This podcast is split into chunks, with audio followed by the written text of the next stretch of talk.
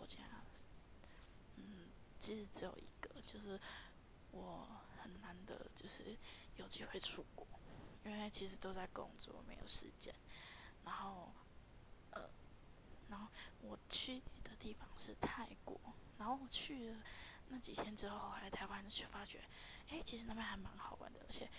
东西其实也不贵，就是跟台湾的物价差不多。然后那边的人还蛮好相处的。然后我还是觉得，我还是会再去一次。然后我朋友跟我说：“为什么你不去别的地方？”我就说：“呃，我觉得那边感觉比较好，我觉得泰国比较好玩，就是让我个人觉得那里比较好玩，而且很多地方可以跑。但是我只是看不懂那些文字，所以如果还是觉得蛮好